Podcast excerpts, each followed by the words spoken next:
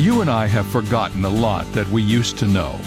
Perhaps it is an algebraic formula from a math class, or a telephone number, or the words of a hymn.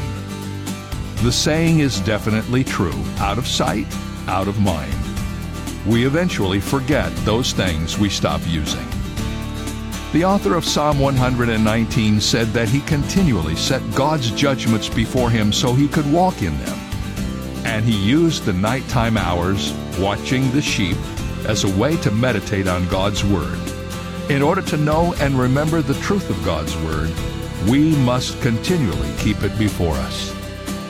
This is David Jeremiah encouraging you to get on the road to new life. Discover how to remember God's Word on Route 66.